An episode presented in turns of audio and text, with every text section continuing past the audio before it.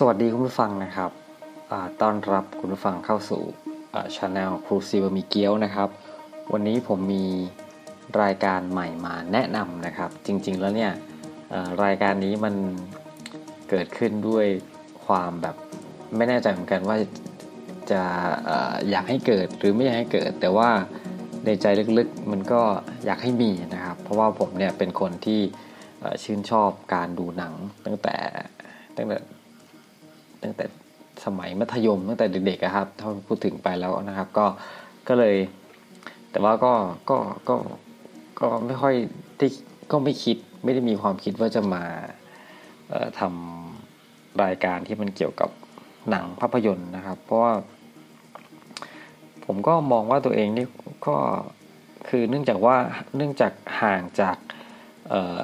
การเหมือน หาความรู้เกี่ยวกับเรื่องภาพยนตร์ไปนานอะไรเงี้ยนะครับ ไม่เหมือนสมัยก่อนที่แบบว่าช่วงสมัยเรียนมปลายอะไรเงี้ยนะครับ เป็นยุคทองของผมเลยก็ว่าได้นะครับ คือหนังเนี่ยผมแทบจะรู้รู้เรื่องทุกอย่างเลยนะครับ แล้วก็เรื่องวงการอะไรเงี้ยผมก็แบบค่อนข้างจะเป็นคนที่มีข่าวอัปเดตนะครับผมเออสาเหตุที่ ผมอยากจะจัดรายการที่เกี่ยวกับหนังขึ้นมานะครับเพราะว่ามีอยู่วันหนึ่งนะครับ ผมได้มีโอกาสได้ไปดูนะครับ หนังเรื่องน้องพี่ที่รักนะครับผมซึ่งเป็นภาพยนตร์ไทยนะครับ ที่ผมตอนแรกก็ก็อยากดูนะครับ แต่พอหลังๆพอหนังออกมาแล้วเนี่ยผมก็แบบอ่านในทวิตเตอร์บ้างในอะไรบ้างเงี้ยมันก็เริ่มมีแบบเหมือนมีฟีดแบ็ที่ ลบออกมานิดนึงเนี่ยผมก็เลยไม่อยากดูแลนะครับ ผมจะเป็นคนพูดตามตรงเลยคือนิสัยไม่ดีอย่างหนึ่งคือ ถ้ามีหนังเรื่องไหนอยากดูมากๆแล้วเนี่ย แต่บังเอิญไปได้ยินได้ฟังได้อ่านคอมเมนต์ที่ไม่ดีเนี่ยผมจะมีความรู้สึกแบบเฟลอะไรเงี้ย ซึ่งไม่ดีนะครับ เป็นอย่างนี้หลายครั้งแล้วเหมือนกันคือ หนังที่อยากดูแต่พอได้ยินแง่ลบมาเนี่ยก็เลยทำให้ไม่ดูนะครับ แต่พอมีโอกาสได้ไปดูจริงๆแล้วเนี่ย มันกลับไม่เป็นอย่าง ความความคิดลบหรือความคิดที่เนกาทีฟกับต่อตัวหนังเนี่ยก็ถ้าไม่ได้ดูก็คงจะเสียดายอะไรอย่างเงี้ยนะครับ เช่นเดียวกันกับหนังเรื่องเรื่องน้องพี่ที่รักนะครับ ก็เป็นอะไรที่ ถ้าผมไม่ได้ดูนี่ผมคงจะเสียดายมากเลยนะครับ เป็นอะไรที่แบบไม่น่าเชื่อว่ามันจะให้อะไรหลายอย่างนะครับ อย่างน้อยที่สุดก็คือให้ให้ในวันเนี้ยมีรายการ ให้ให้ผมได้มีรายการพอดแคสต์อีกหนึ่งรายการขึ้นมานะครับ ซึ่งก็ไม่รู้ว่าจะทำได้ดีขนาดไหนนะครับ หรือเออคือจะต้องบอกว่ารายการพอดแคสต์ที่เกี่ยวกับหนังนี้ก็มีค่อนข้างเยอะมากนะครับ ผมคงมิอาจกล้าล่วงล้ำเข้าไปเทียบเคียงกับคนที่เขาจัดมาก่อนอะไรมาก่อนนะครับผม แต่ก็ เออและสนองความอยากแล้วกันนะครับ อยากให้มีนะครับ อาจจะ พูดเกี่ยวกับหนังบ้าง ไม่เกี่ยวกับหนังบ้างออกนอกเรื่องบ้างเลยนะครับ แล้วแต่อารมณ์เหมือนกันเนาะถือว่าเป็นอะไรที่แบบค่อนข้างจะเป็นตอบสนองความต้องการส่วนตัวนะครับ จริงๆมันก็ถือว่าตอบสนองความต้องการส่วนตัวแล้วแหละนะครับ ทั้งรายการไหนๆก็ตามในช anel ของผมนะครับ ผมก็เป็นอะไรที่เอาเป็นว่าถ้าถ้าเรามีความอชอบเหมือนกันเราก็คงจะมาเจอกันในช anel นะครับ ถ้าเราเเขาเรียกว่าอะไรดีครับ อาจจะเป็นเรื่องของ ไสยศาสตร์นิดนึง บุญญาวาสนาอะไรอย่างนี้มาเจอกันนะครับผม ถ้าอย่างนั้นผมจะขออนุญาตเล่าเนี่ยเป็นเรื่องราวแบบส่วนตัวอีกแล้วนะครับ อ่าไหนๆก็ก็พูดแล้วละกันนะครับ ผมอยากจะขออนุญาตเล่าเรื่องที่เกี่ยวกับการนิสัยการชอบดูภาพยนตร์ของผมนะครับ คือจริงๆแล้วผมก็ก็ไม่แน่ใจเหมือนกันว่า เริ่มชอบดูหนังดูภาพยนตร์อะไรเงี้ยมาตั้งแต่เมื่อไหร่นะครับ แต่ว่า คือสมัยก่อนเนี่ยนะครับเอ่อที่ที่ที่จังหวัดของผมนะครับ ก็มีโรงหนังอยู่หนึ่งโรงนะครับ ซึ่งใหญ่มากนะครับ ไม่แน่ใจว่ากี่กี่ที่นั่งแต่ว่าใหญ่มากนะครับ ใหญ่มากๆจริงสมัยก่อนเป็น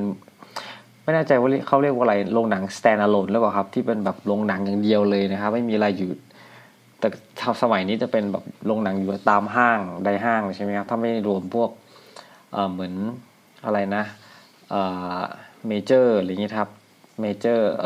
รัชโยธินที่แบบว่าเป็น stand alone หรือว่าพวกสกาล่าอะไรอย่างเงี้ยครับก็นั่นแหละเป็นอย่างนั้นเลยครับสมัยแบบเก่าๆยุคเก่าถ้าคุณฟังเคยตามจังหวัดตัวเองหรือว่าอ่าผมว่าต้องถ้าเป็นอายุแบบว่าเด็กยุค 90 อะไรเงี้ยนะครับ น่าจะมีโอกาสที่ได้สัมผัสกับโรงหนังแนวๆนี้ สักน่าจะหลายครั้งเลยซ้ำไปนะครับ สมัยยุคแบบว่า ภาพยนตร์ไทยเฟื่องฟูครับภาพยนตร์แบบวัยรุ่นเฟื่องฟูอะไรเงี้ยแล้วก็ไม่ใช่แบบว่าเป็นเออหนังผีอะไรเหมือนสมัยนี้นะครับ ผมนั่นแหละก็เป็นอะไรที่ทำให้ผมได้มีโอกาสได้ได้ได้เข้าไปชมภาพยนตร์นะครับ ตอนแรกเนี่ยผมก็ติดซอยห้อยตามกับญาติญาติพี่ๆอย่างนี้เข้าไปเขาก็พาเข้าไป ก็เป็นอะไรที่แบบตื่นตาตื่นใจนะครับ ก็คือได้ดูแบบแต่ว่ามันเป็นคือผมจำไม่ได้แล้วเรื่องระบบส่งระบบเสียงอะไรเงี้ยมันเป็นยังไงนะครับ แต่ว่า ก็ก็ชอบนะครับ ก็ชอบที่ดูหนังภาพยนตร์นะครับ แล้วก็สมัยก่อนเนี่ยก็แบบเวลามีภาพยนตร์อะไรใหม่ๆเนี่ยเราก็ขนกันไปทั้งครอบครัวญาติญาติอะไรเงี้ยครับ อย่างเช่น สมัยแต่ก่อนนี่จำได้มีหนังเรื่องโรบคอปมั้งครับ แล้วก็พวกแบทแมนอะไรอย่างเงี้ยนะครับ ก็เป็นอะไรที่แบบโอ้โหเธอต้องไปดูที่โรงภาพยนตร์นะครับ สมัยก่อนนี่ผมจำราคาตั๋วไม่ได้แล้ว แต่ถ้าเท่าที่จำได้ล่าสุดที่ผมได้ดูเนี่ยประมาณ ไม่น่าจะว่ายี่สิบบาทหรือเปล่านะครับ คือมันตอนเมื่อสักผมอยู่ช่วงมัธยมปลายก็น่าจะประมาณปีปลายหรือเปล่า น่าจะน่าจะปลายปลายแหละอาจจะประมาณยุคประมาณพศสองพันห้าร้อยสี่สิบประมาณนี้ครับราวๆนี้นะครับ ผมจำช่วงเวลาไม่ได้คือเป็นเบลอๆนิดนึงนะครับช่วงนั้นแหละนะครับ แล้วก็การดูภาพยนตร์นอกจาก ดูในโรงหนังนะครับ แล้วก็มันก็ยังจะมีสมัยก่อนก็จะเป็นพวกของวิดีโออย่างนี้นะครับ เป็นเครื่องเครื่องเครื่องเล่นวิดีโอ ก็จะมีร้านเช่านะครับ ยุคแรกเลยจะเป็นวิดีโอนะครับ ก็จะมีจังหวัดผมก็มีประมาณสองสาล้านเลยสามไม่สองสาล้านสี่ประมาณสี่ห้าล้านนะครับ ผมก็ไปเช่าเป็นสมาชิกเช่ามาดูอะไรเงี้ยก็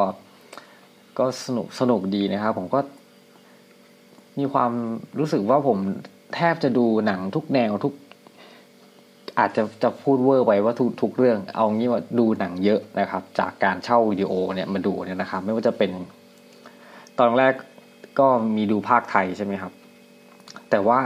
พอในร้านวิดีโอบางร้านเนี่ยนะครับ มันก็จะมีเป็นหนังซาวด์แทร็กอะไรเงี้ยครับ ผมก็แบบก็ชอบมาดูนะ ผมก็งงเหมือนกันว่าเออตัวเองไปดูหนังซาวด์แทร็กอะไรได้ยังไงนะครับ ไม่รู้ว่าช่วงนั้น มีความชื่นชอบภาษาอังกฤษขึ้นมาแล้วหรือยังน่าจะเป็นช่วงมมสามมสี่อะไรเงี้ยนะครับ แล้วผมก็ไม่แน่ใจด้วยซ้ำไปว่าโรงหนังที่ที่ที่ที่ผมได้มีโอกาสไปดูเนี่ยนะครับ มันปิดตัวไปตอนไหนจำไม่ได้จริงนะครับ ต้องขอโทษด้วย แต่ว่าก็เป็นอะไรที่เสียดายนะครับผมคราวนี้นะครับผมก็ดูใช่ไหมครับ ก็มีความชื่นชอบมีอะไรอย่างนี้นะครับ ในการดูหนังของผมนะครับ ผมก็นอกเหนือจากดูวิดีโอ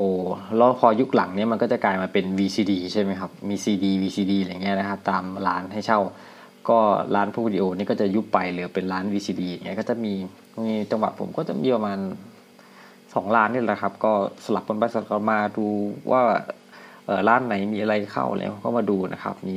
ถ้าดูไม่ทันก็แบบมีค่าผมค่าปรับอะไรกันไปนะครับนั่นแหละ ก็เป็นยุคนั้นนะครับ แล้วก็หลังจากนั้นก็ผมก็มีโอกาสได้แบบ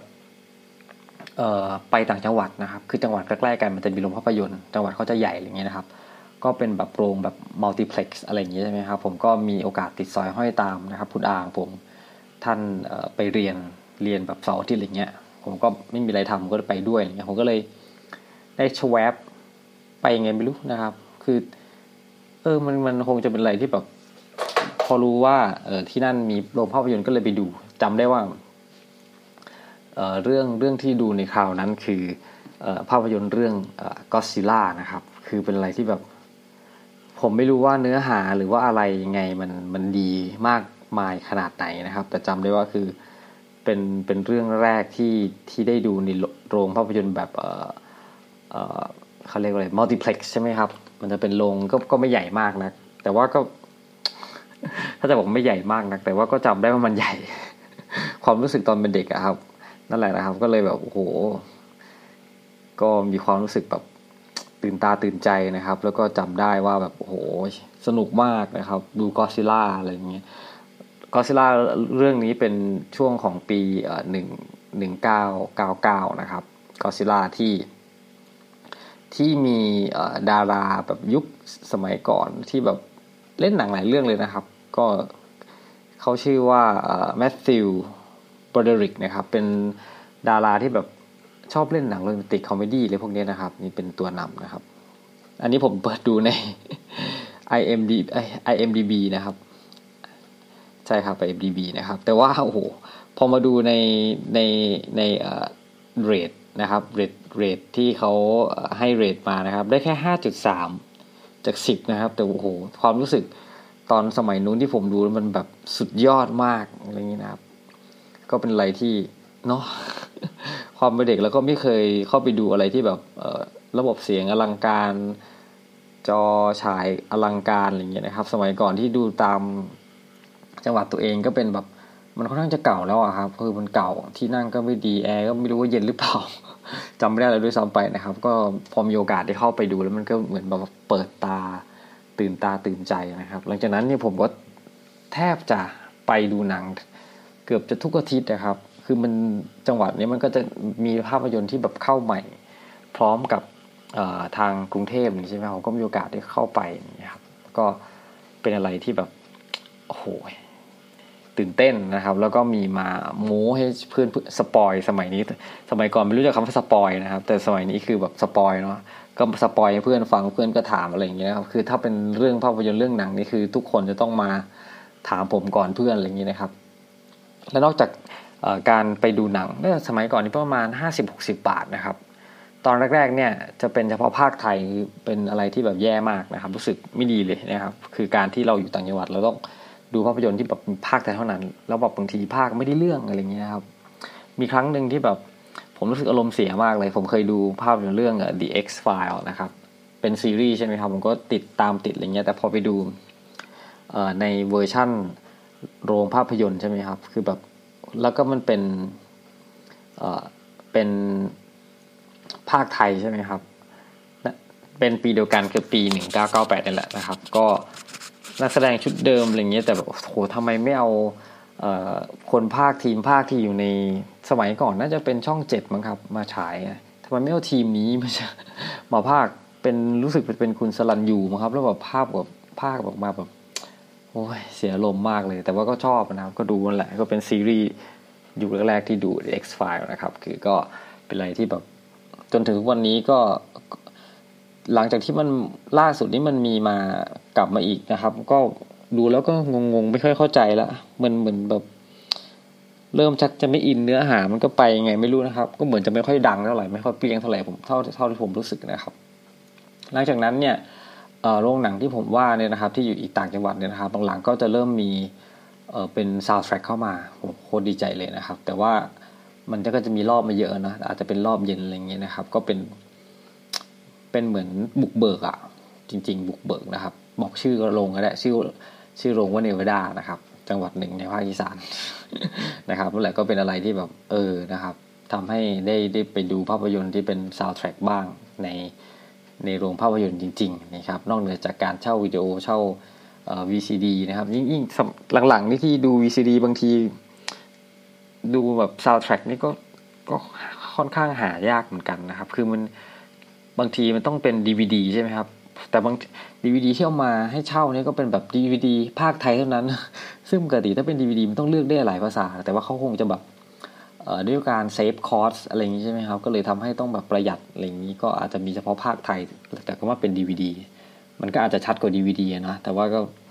แหมนิดนึงก็ไม่ได้เนาะนั่นแหละนะครับ ก็เป็นอะไรที่เสียดายนะครับ เพราะว่าผมมีความรู้สึกว่าการที่ดูพากย์ไทยแล้วมันมันไม่ได้อารมณ์เท่ากับคนที่เขาแสดงจริงเขาพูดจริงอย่างเงี้ย มันได้ความรู้สึกว่าสิ่งที่เขาต้องการสื่อบางทีอาจจะแบบฟัง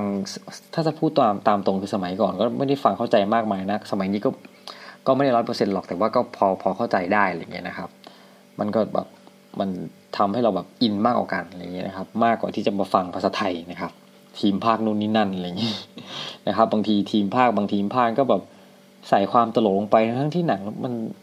มันไม่ได้ตลกเลย แต่ว่าคนไทยนี่ชอบทำให้ภาพยนตร์มันดู ตลกแต่ผมดูว่ามันเป็นแบบอะไรที่แบบซิลลี่ซิลลี่แบบเงี้ยผมก็ไม่ค่อยชอบเท่าไหร่ผมไม่ชอบเลยที่แบบ จะต้องทำให้ความคือคือพอมาภาคแล้วเนี่ยมันเหมือนทำให้ความต้องการที่ทางผู้กำกับเขาจะนำเสนอนี่มันมันเปลี่ยนไปหรือเปล่าบางทีนะครับถ้าที่ผมสังเกตนี่คือแบบ บางทีการดูหนังตามต่างจังหวัดเนี่ยก็เป็นอะไรที่แบบ ไม่ได้ไม่ไม่ไม่ได้ว่าเปรียบเทียบหรืออะไรนะครับ แต่คนต่างจังหวัดนี้ค่อนข้างจะ มีความรู้สึกว่าหัวเราะง่ายอะครับ เส้นตื่น บางทีมันก็ไม่น่าหัวเราะก็หัวเราะอะไรเงี้ยผมก็เออมีความงงอยู่เหมือนกันนะแต่ในขณะที่ดูสมัยที่ผมเรียนดูในกรุงเทพอะไรเงี้ยก็มันจะเป็นอีกอารมณ์หนึ่งเลยอะครับผมก็ไม่เข้าใจเหมือนกัน อาจจะเป็นด้วยความเขาเรียกอะไรอะความเป็นเออผมบอกไม่ถูกอย่างนี้ดีกว่าง่ายเลยชัดเจนคือบอกไม่ถูกว่าทำไมเป็นอย่างนั้นนะครับ แต่ว่าก็ แล้วก็ในเรื่องมารยาทเหมือนกันลงหนังอะไรเงี้ยก็ก็ค่อนข้างจะเป็นอะไรที่แบบต้องทำใจมากเลยถ้าดูตามต่างจังหวัดอะไรเงี้ยนะครับ ก็มีหลายๆสิ่งหลายอย่างที่แบบ อืมไม่ว่าจะเป็นโทรศัพท์คุยกันหรือว่า ถ้าเคสแย่ๆหน่อยก็แบบมีกลิ่นเท้าอะไรอย่างเงี้ยโอ้โหโอ้ไม่ไหวนะครับนั่นแหละนะครับ จนหลังๆมาพอผมก็มีโอกาสได้เข้าไปกรุงเทพใช่ไหมนะครับ มันก็เป็นอะไรที่แบบ ทำให้ได้ดูหนังได้ได้ได้สะดวกยิ่งขึ้น แต่ว่าปัญหาก็คือว่าภาพยนตร์ก็ค่อนข้างจะมีราคาแพงนะครับ แต่ว่าผมก็มีทางออกอยู่นะครับ เพราะว่าผมเนี่ยเนื่องจากอ่านหนังสือเป็นนิตยสารนะครับ สมัยก่อนเนี่ย ผมก็จะชอบเนื่องจากความชอบชอบหนังใช่ไหมครับผมก็จะมีชอบอ่านหนังสือที่เกี่ยวกับหนังต่างๆนะครับ หนังสือที่ผมชอบชอบออซื้อนะครับ ก็จะเป็นพวก หนังสือที่ชื่อว่า Entertain อะไรเงี้ยนะครับ สมัยก่อนออกทุกสัปดาห์เลยนะครับยี่สิบาทเองนะครับ แต่ว่าให้ความรู้ที่แบบโอ้โหแบบเขาเรียกว่าให้ความรู้หรือเปล่าให้ให้อะไรที่เกี่ยวกับภาพยนตร์เยอะมากนะครับ เราก็ไม่รู้ว่าเขาอาจจะแปลมาแล้วแหละนะครับ แต่ว่าก็คือคือคนเป็นเด็กอะก็คือได้อ่านแล้วแบบโอ้โหมันเปิดตาเปิดใจทำให้อยากดูภาพยนตร์ คือเฝ้าตา เอ้ย ตั้งตาเฝ้ารอคอยที่จะดูภาพยนตร์เรื่องหลาย ๆ เรื่องก็ก็จากจากจากการอ่านนิตยสารนะครับ โดยเฉพาะเวลามันจะมีตอนหนึ่งตอนท้ายในท้ายเล่มอะครับมันจะมีแบบจดหมายเหมือน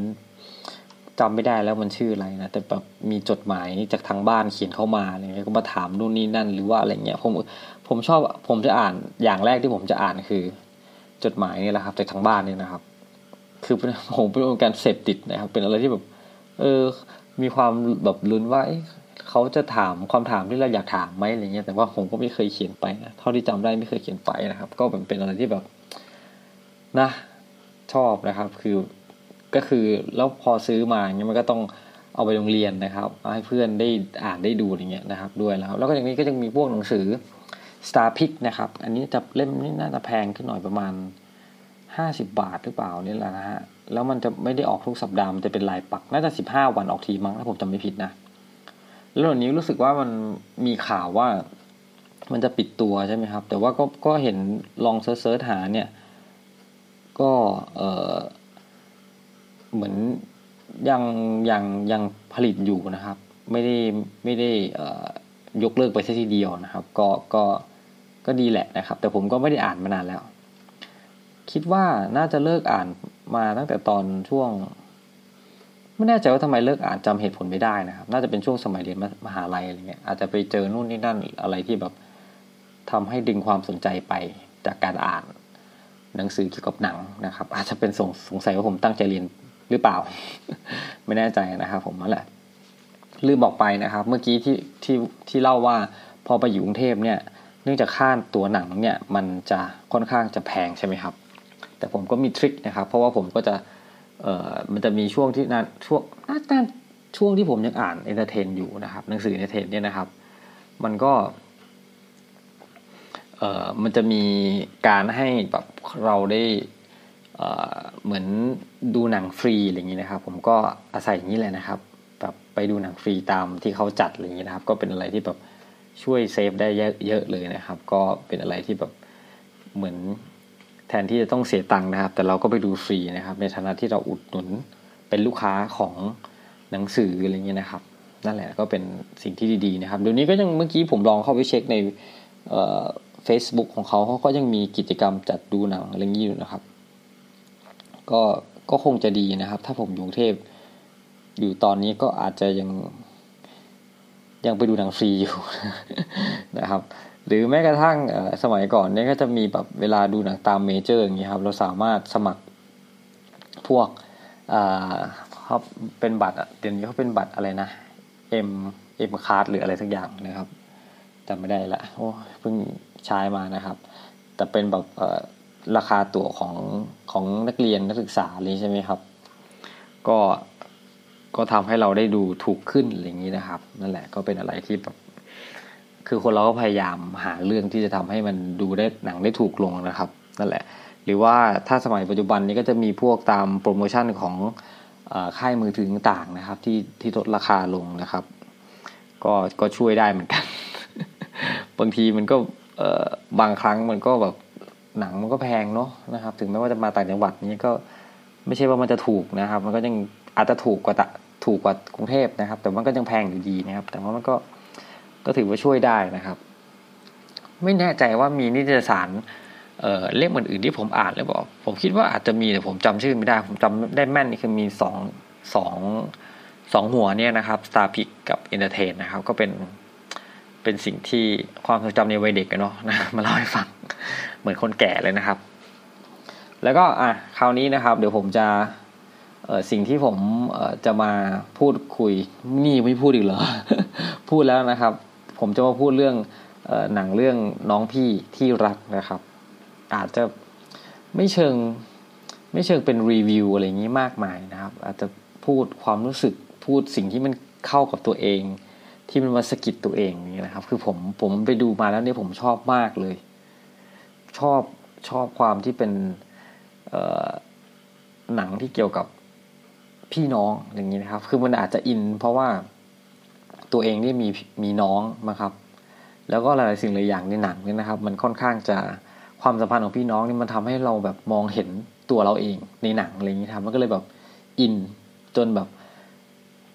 เอออยากจะมาจัดเป็นรายการนี้นะครับสำหรับหนังเรื่องนี้นะครับ น้องพี่ที่รักเนี่ยก็เป็นต้องพูดเหมือนเหมือนนักวิจารณ์ทั่วไปนะครับ ว่าเป็นหนังของค่ายไหนล่ะ ลืมนะครับ GDH นะครับ นั่นแหละนะครับ ก็ก็เป็นค่ายที่ ค่อนข้างที่คือการันตีคุณภาพได้นะครับเเขาใช้ชื่อค่ายเต็มๆว่า GDH 559 นะครับ ก็ก็เป็นแนวคอมเมดี้อย่างเงี้ยนะครับ ตลกนะครับ แต่ว่าก็เป็นมีครอบครัวด้วย ความรักด้วย ความรักทั้งครอบครัว ความรักทั้งแบบหนุ่มสาวอะไรอย่างนี้นะครับ ก็มีพี่น้องสองคนนะครับที่ผู้ชายผู้หญิงใช่ไหมครับ เอ่อก็คือด้วยความที่เอ่อเหมือนมีความอิจฉากันเล็กๆอะไรอย่างนี้ครับ พี่นี่ก็จะอิจฉาน้องเพราะน้องค่อนข้างจะเก่งอะไรอย่างนี้นะครับหลายสิ่งหลายอย่างที่เขาผ่านมาด้วยกัน ก็คืออาจจะทำให้มีการทะเลาะเบาแวงมีนู่นนี่นั่นอะไรกันบ้าง แต่ว่าเขาก็ยังยังเหมือนมาอยู่ด้วยกันอยู่อะไรเงี้ยครับ จนจนน้องเนี่ยเขามีโอกาสได้ได้เรียนจบแล้วก็ทำงานดัน มาทำงานที่มีความเกี่ยวเนื่องกันอะไรเงี้ยคือเนื่องจากพระเอกนี่เขาเหมือนจะเป็นนักออกแบบอะไรสักอย่างเกี่ยวกับโฆษณาอะไรเงี้ยแล้วน้องเขาก็อยู่ในบริษัทที่มาจ้างนี่ใช่ไหมครับแล้วก็จะมีเหตุการณ์ต่างๆนานานะครับ ที่ทำให้สองคนนี้ก็เหมือนทะเลาะกันจนแบบ เหมือนจะตัดพี่ตัดน้องอะไรอย่างนี้นะครับนั่นแหละ แล้วก็ยังมีอีกตัวละครหนึ่งที่ที่ที่เหมือนจะเด่น ก็ไม่ไม่แน่ใจว่าเด่นไหมนะครับก็คือเป็นเป็นแฟนของตัวน้องเนี่ยนะครับ ก็เป็นชาวเกาหลีอะไรเงี้ยน้องเขาจะแบบจะแต่งงานไปอยู่เกาหลีอะไรเงี้ยครับ ก็ทำเลยก็เลยพี่อะไรเงี้ยก็เลยแบบไม่ค่อยพอใจอะไรประมาณเนี้ยนะครับ ก็มีโอกาสได้เขาเรียกว่าอะไรอะเอ่อหลายหลายสิ่งหลายอย่างเหตุการณ์ที่แบบทำให้เข้าใจผิดกันทำให้ไม่ลงรอยกันทำให้ไม่พอใจทำให้ ถึงจุดพีคที่ว่า เอ่อ ขนาดน้องแต่งงานเนี่ยไปถึงจังหวัดแล้วเนี่ยครับไปถึงจังหวัดที่น้องคือเขาเป็นคนต่างจังหวัดเขาว่าอยู่กรุงเทพใช่ไหมกลับไปแต่งงานที่บ้านอะไรเงี้ย ก็ยังไม่ยอมเข้าไปงานแต่งนะครับ ก็ยังไปเมานู่นนี่นั่นอะไรเงี้ยนะครับ แต่ก่อนวันวันที่เขาจะแต่งงานเนี่ยคือ ผมไม่แน่ใจผมสปอยปะถ้าถ้าถ้าอย่างนั้นดีผมก็จะบอกบอกบอกในในเอ่อในในตรงตอนว่าสปอยนะครับ แต่ว่ามันก็คงไม่เป็นไรแล้วเพราะว่าหนังหนังมันก็ค่อนค่อนข้างจะ จะนานแล้วนะ ตั้งแต่เดือนพฤษภาคมนู่นแหละนะครับ ก็ ถ้าใครยังไม่ดูก็ก็ก็ไม่ต้องฟังแล้วนะครับ นั่นแหละนะครับ ผมชอบฉากที่แบบ ไม่รู้สิมันคิดถึงตัวเองอะเนาะคือฉากที่แบบไปในโรงเรียนเก่านะครับ ก่อนที่เขาจะไปแบบงานแต่งงานน้องอะไรเงี้ยนะครับ ไปถึงที่ที่ที่ที่จังหวัดนะครับ ไปถึงบ้านนั่นแหละนะครับ ก็เข้าไปนั่งโรงเรียนก่อนอะไรเงี้ย ไปนั่งที่อัศจรรย์อะไรเงี้ยแล้วก็คงจะนึกนู่นนี่นั่นย้อนหลังอะไรเงี้ยนะครับ แล้วก็มีน้องมานั่นมานั่งเนี่ยมันก็นึกถึงตัวเองเนาะแบบที่โรงเรียนตัวเองจริงๆโรงเรียนใครก็มีนะอัศจรรย์นะก็นึกถึงย้อนถึงวัยรุ่นวัยขาสั้นคอซองอย่างตัวเองบ้างนะครับ มีแล้วก็มีอีกฉากหนึ่งที่แบบเออผมไม่คิดเลยว่าในผมต้องมานั่งร้องไห้ครับหนังเรื่องคือคือผมเป็นคนที่ร้องไห้ง่ายนะ ดูหนังฟังเพลงอย่างเงี้ยคือผมเป็นคนที่แบบเซนซิทีฟมาก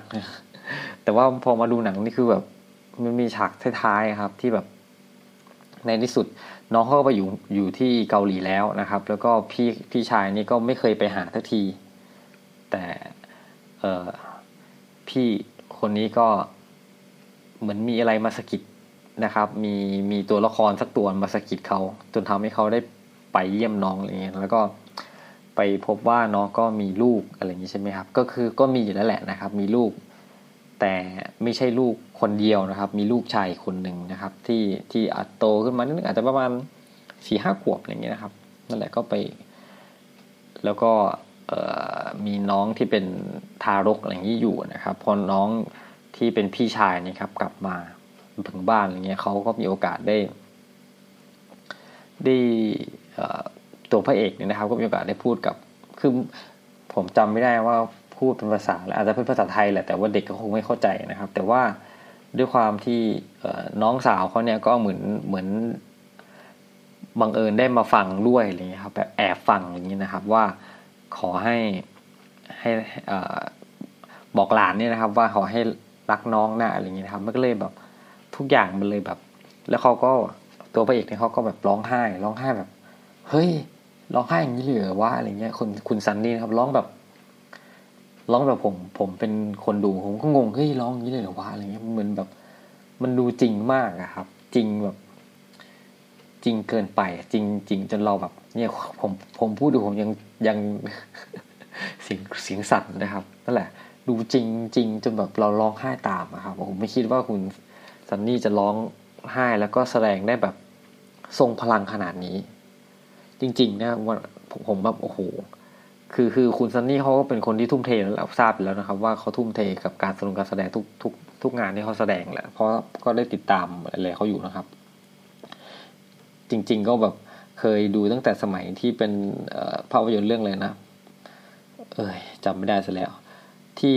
เขาแสดงเป็นอะไรนะ ที่เป็นหนังวัยรุ่นวัยรุ่นหน่อยครับ ที่แสดงเป็นเออเออเพื่อนสนิทนะครับ หนังเรื่องเพื่อนสนิทนะครับ ตั้งแต่ปี 2548 นะครับจำได้ว่าชื่อไข่ย้อยนะครับแต่ครับเป็นหนังของแบบหนังวัยรุ่นมหาลัยอย่างเงี้ยนะครับ ก็เออ ก็ไม่คิดว่าจะมาไกลถึงขนาดนี้ แต่ดูแล้วเนี่ยเขาก็ค่อนข้างเป็นคนที่ทุ่มเทนะ แต่ผมก็ไม่ค่อยได้ติดตามหมายถึงที่เป็น ละทีวีของเขาอะครับละครทีวีผมไม่แน่ใจว่ามีหรือเปล่าคงจะมีแหละเนาะนะครับ แต่ผมค่อนข้างจะติดตามแค่เป็นภาพยนตร์อะไรเงี้ยนะครับ ก็ก็ ก็ทำให้ดูภาพยนตร์เรื่องนี้ แล้วใครก็ตามนะครับ ที่ไม่เคยดูนะครับ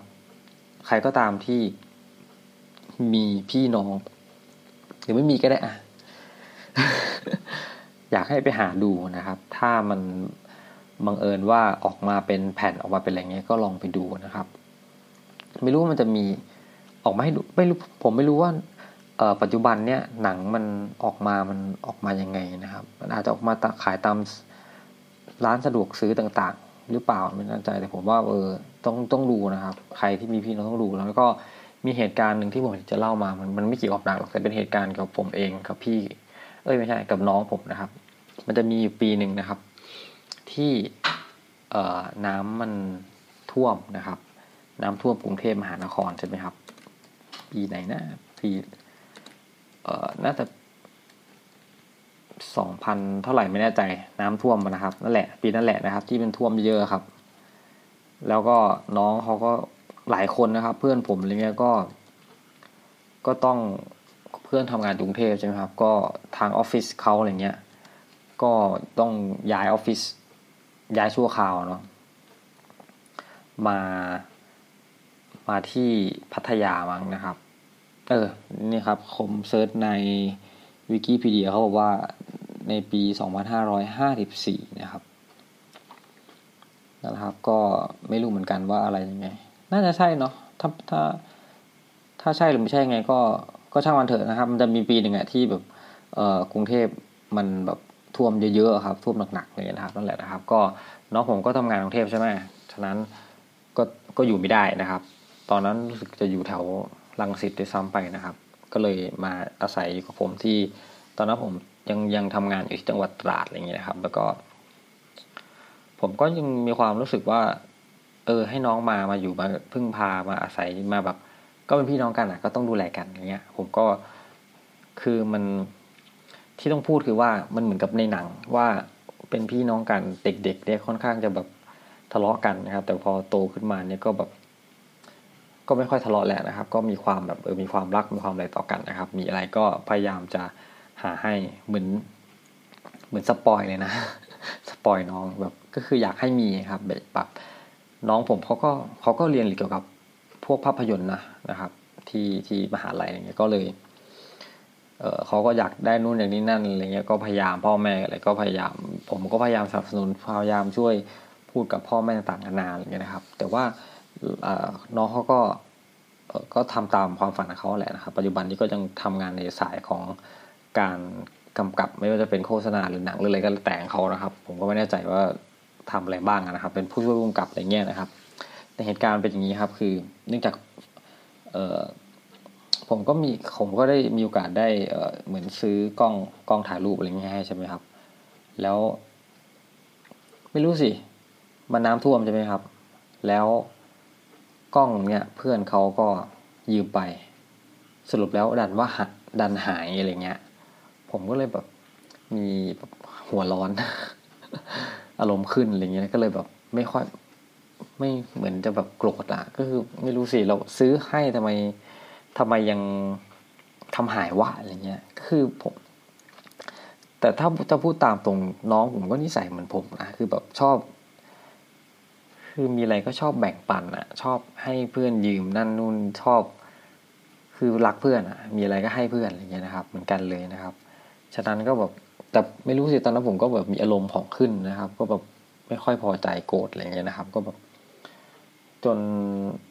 แทนที่น้องเขาจะแบบ จะได้อยู่แบบสบายสบายหนีหนีร้อนหนีน้ำมาพึ่งเย็นหนีพระหนีน้ำมาพึ่งเราอะไรเงี้ยกับกลายเป็นว่า น้องเขาก็อึดอัดใจนะครับ ที่เรารู้สึกไม่พอใจอะไรผมก็ปฏิบัติตัวไม่ค่อยดีอย่างเงี้ยหลายสิ่งหลายอย่างนะคือถ้าถ้าย้อนกลับไปได้ผมเสียใจนะครับ เสียใจจนถึงถึงทุกวันนี้คือผมพยายามจะทำดีกับน้องให้มากขึ้น พยายามจะไม่อยากให้มีเหตุการณ์แบบนั้นเกิดขึ้นอีกคือผมก็เสียใจนะ นั่นแหละ น้องเขาก็แบบอึดอัดใจเขาก็เลยแบบ เดี๋ยวขอไปอยู่กับเพื่อนดีกว่าอะไรเงี้ยประมาณนั้น ผมก็เลยมามองย้อนกลับไปมีหน้าเลยอะไรเงี้ยน้องนะเว้ยอะไรเงี้ยนั่นแหละนะครับ ก็เป็นสาเหตุหนึ่งที่ทำให้ผมชอบหนังเรื่องนี้มากนะมันดราม่าชีวิตอีกแล้วนะครับยังไงก็ก็ฝากให้ทุกคนไปดูแล้วกันนะครับว่าเอออาจจะมี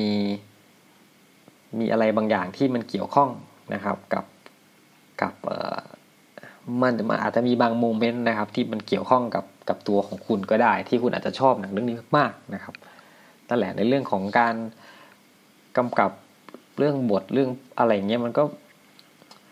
คือถ้าจะให้มันดีเทียบเท่ากับหนัง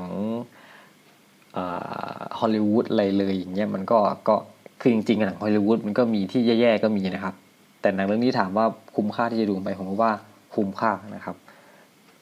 อาจจะออกมาพูดช้าไปด้วยซ้ำแต่คงไม่ช้าหรอกนะครับ หนังมันก็ยังคงอยู่ในตลาดแหละนะครับเพิ่งปีนี้ด้วยซ้ำไปนะครับเพราะฉะนั้นก็ยังไงก็ฝากให้คุณผู้ฟังได้ได้ได้ดูแล้วกันนะครับ ผมนี่แหละแล้วก็เผื่อมันจะมีสะกิดต่อมอะไรสักอย่างเหมือนผมนะครับ อาจจะได้ทำอะไรขึ้นมานะครับ อย่างผมเนี่ยพอดูหนังก็สะกิดให้อยากจะมาจัดรายการผมคิดอยู่นานเหมือนกันนะว่า จะจัด แต่ว่าก็ ไม่รู้สิก็ยังค้างค้างคาใจอยู่อะไรเงี้ยก็ไม่ยอมจัดสักทีตอนวันนี้ เมื่อกี้เอางี้ เมื่อกี้ผมเพิ่งดูหนังเรื่องหนึ่งเรื่อง Wonder ครับ Wonder คือ เอ่อหนังที่เกี่ยวกับ เอ่อนักหนังหนังฮอลลีวูดนะครับ ที่มีจูเลียโรเบิร์ตแสดงนะครับ เอ่อที่เป็นเขามีลูกชายนะครับ ที่ที่เหมือน มียีนอะไรผิดปกติทำให้ใบหน้าเขาเกิดมาแรกเกิดมานี่ก็ต้องเข้ารับการผ่าตัดหลายตัวหลายครั้งเลยครับ ซึ่งปกติเนี่ยเขาก็จะเป็นเขาก็จะเรียนอยู่ที่บ้าน แม่เขาจะสอนเป็นโฮมสกูลอะไรอย่างเงี้นะครับ แต่หลังจากนั้นเนี่ยเอ่อก็มีโอกาสได้ให้ตัดสินใจให้ลูกเนี่ยเข้าโรงเรียนนะครับ ซึ่งลูกเนี่ยซึ่งไม่เคยอยู่ ไม่อยู่ไม่เคยอยู่ในสังคมอะไรเงี้ยนะครับก็ต้องไปเข้าโรงเรียนอะไรเงี้ยก็ไปเจอหลายสิ่งหลายอย่างความเป็นจริงนะครับ ในการการแกล้งของเพื่อนหรือเรียกว่าบอลลี่บอลลี่อะไรเงี้ยนะครับ การแกล้งก็ได้ไปพบมิตรภาพต่างๆ นานานะครับ แล้วก็ทำให้ก็คือมีเรื่องที่จะนำไปสู่สู่ข้อคิดอะไรเงี้ยให้เราได้อะไรเงี้ยนะครับ ก็เป็นอะไรที่คือมันเป็นสังคมแหละ ซึ่งมันดูแล้วมันเป็นความจริงด้วยซ้ำไป คือแต่ว่ามันมันเหมือน เหมือนตัวละครตัวนี้คือเขาหน้าตาเขาก็จะแบบดูแบบไม่ไม่ใช่แบบเขาเรียกว่าอะไรครับ เนื่องจากผ่านการผ่าตัดมาเยอะอะไรอย่างนี้ใช่ไหมครับ แล้วก็มันก็เลยมันไม่ปกติอะไรเงี้ย ก็เลยทำให้ผู้คนเนี่ยก็หวาดกลัวนะครับ ไม่อยากจะพูดคุยด้วย มองเขาเป็นตัวประหลาดอะไรเงี้ยครับ แต่ว่าสุดท้ายแล้วเนี่ย ตัวละครตัวนี้ก็ทำให้เหมือนให้ผู้คนรอบข้างเนี่ย ได้เปลี่ยนไปเปลี่ยนความคิดเปลี่ยนอะไรไปอย่างเงี้ยครับ มันก็เหมือนประมาณว่าหน้าตามันไม่ใช่ทั้งหมดนะครับ คือมันต้องมองดูข้างในนะครับ ต้องต้องดูต้องเพ่งต้องดูต้องเรียนรู้นะครับภาพยนตร์เรื่องนี้ก็เป็นอะไรที่คุ้มค่าต่อการดูนะครับ อาจจะเสียน้ำตานิดนึงไม่รู้สิดูอะไรก็เสียน้ำตาผมเนี่ยเออนะครับคุณผู้ฟังอาจจะไม่เสียน้ำตาก็ได้ใครจะไปดูนะครับภาพยนตร์เรื่องนี้เนี่ยก็ เท่าที่ผมดูในไอเว็บ IMDB นะครับ ก็ได้รางวัลอยู่นะครับ ส่วนเรทได้กี่ดาวเนี่ยในละแปดดาวทีเดียวนะครับ เฉลี่ยแปดดาวนะครับ ส่วนรางวัลเนี่ยก็โอ้ก็มีได้เข้าเข้าชิงอยู่นะครับ น่าจะเข้าชิงออสการ์ด้วยไหมนะครับ เข้าชิงออสการ์สาขาพวกเมคอัพกับกับผมอะไรเงี้ยนะครับ ก็แหละก็เห็นมีมีหลายหลายรางวัลอยู่นะครับที่ได้เข้าชิงแล้วก็มีชนะบ้างมีชนะบ้างนะครับ ส่วนใหญ่ก็เป็นเรื่องของเมคอัพแล้วก็มีตัวนักแสดงเด็กเนี่ยนะครับ ก็ค่อนข้างจะแสดงได้แบบค่อนข้างจะสื่อออกมาได้ดีนะครับผมตอนนี้ผม ไม่รู้พูดผิดพูดถูกพูดอะไรยังไงนะครับ ก็เป็นตอนแรกก็ถือว่าซ้อมๆไปก่อนแล้วเนาะคนเราต้องมีพัฒนาการนะครับ ตอนน่าจะดีกว่าเดิมนะครับฉะนั้นผมคงจะทิ้งท้ายด้วยหนังเรื่องนี้แหละนะครับ Wonder นะครับยังไงไปลองชมมาได้เป็นหนังของปี 2017 นะครับ ที่มีจูเลียโรเบิร์ตนะครับนักแสดงคนนี้ก็เป็นคนที่มีคุณภาพเออเป็นนักแสดงยุค90นะครับที่แบบสมัยก่อนนี่ก็แบบมีหนัง romantic comedy ออกมาเยอะแยะมากมาย เท่าที่ผมจำได้คือ Notting Hill นะครับนั่นแหละก็เป็นอะไรที่แบบชอบนะแล้วตอนหลังนี่ก็มี ผมรู้สึกว่าเขามีผลงานออกมาไม่ค่อยเยอะแล้วหลังๆนะครับ อาจจะเป็นด้วยอายุอะไรที่ที่เยอะขึ้นก็ต้องเลยต้องเลือกแบบอะไรผลงานที่มันอะไรที่แบบมีอิมแพกอะไรมากขึ้นนะผมคิดว่านะครับผมนั่นแหละนะครับก็เป็นทั้งหมดของวันนี้แล้วกันนะครับ จริงๆแล้วก็ ไม่รู้จะหาอะไรมาพูดเยอะแยะมากมายนะครับ อาจจะแบบไม่ได้ตั้งตัวมาจัดด้วยซ้ำไปเดี๋ยวนี้นะครับ ก็เอาเป็นว่าคราวหน้าเราค่อยมาเจอกันใหม่นะครับเออผมบอกชื่อรายการยังเนี่ย ผมจะตั้งชื่อรายการว่าครูดราม่านะครับ เพราะว่าสมัยก่อนในเวลาลงหนังจะต้องมีคำว่าดราม่าลงท้ายนะครับ ผมก็เลยเป็นผมเป็นครู ผมก็เลยใส่คำว่าครูไปด้วยนะครับ แล้วก็ตามด้วยดราม่านะครับ โอเคนะครับ EP นี้เป็น EP แรกนะฮะไงก็ ฝากติดตามรับฟังด้วยกันนะครับผมแล้วก็ฝากติดตามรายการอื่นในช anel ครูซีวิเยียด้วยครับ วันนี้ลาไปแล้วนะครับ สวัสดีครับ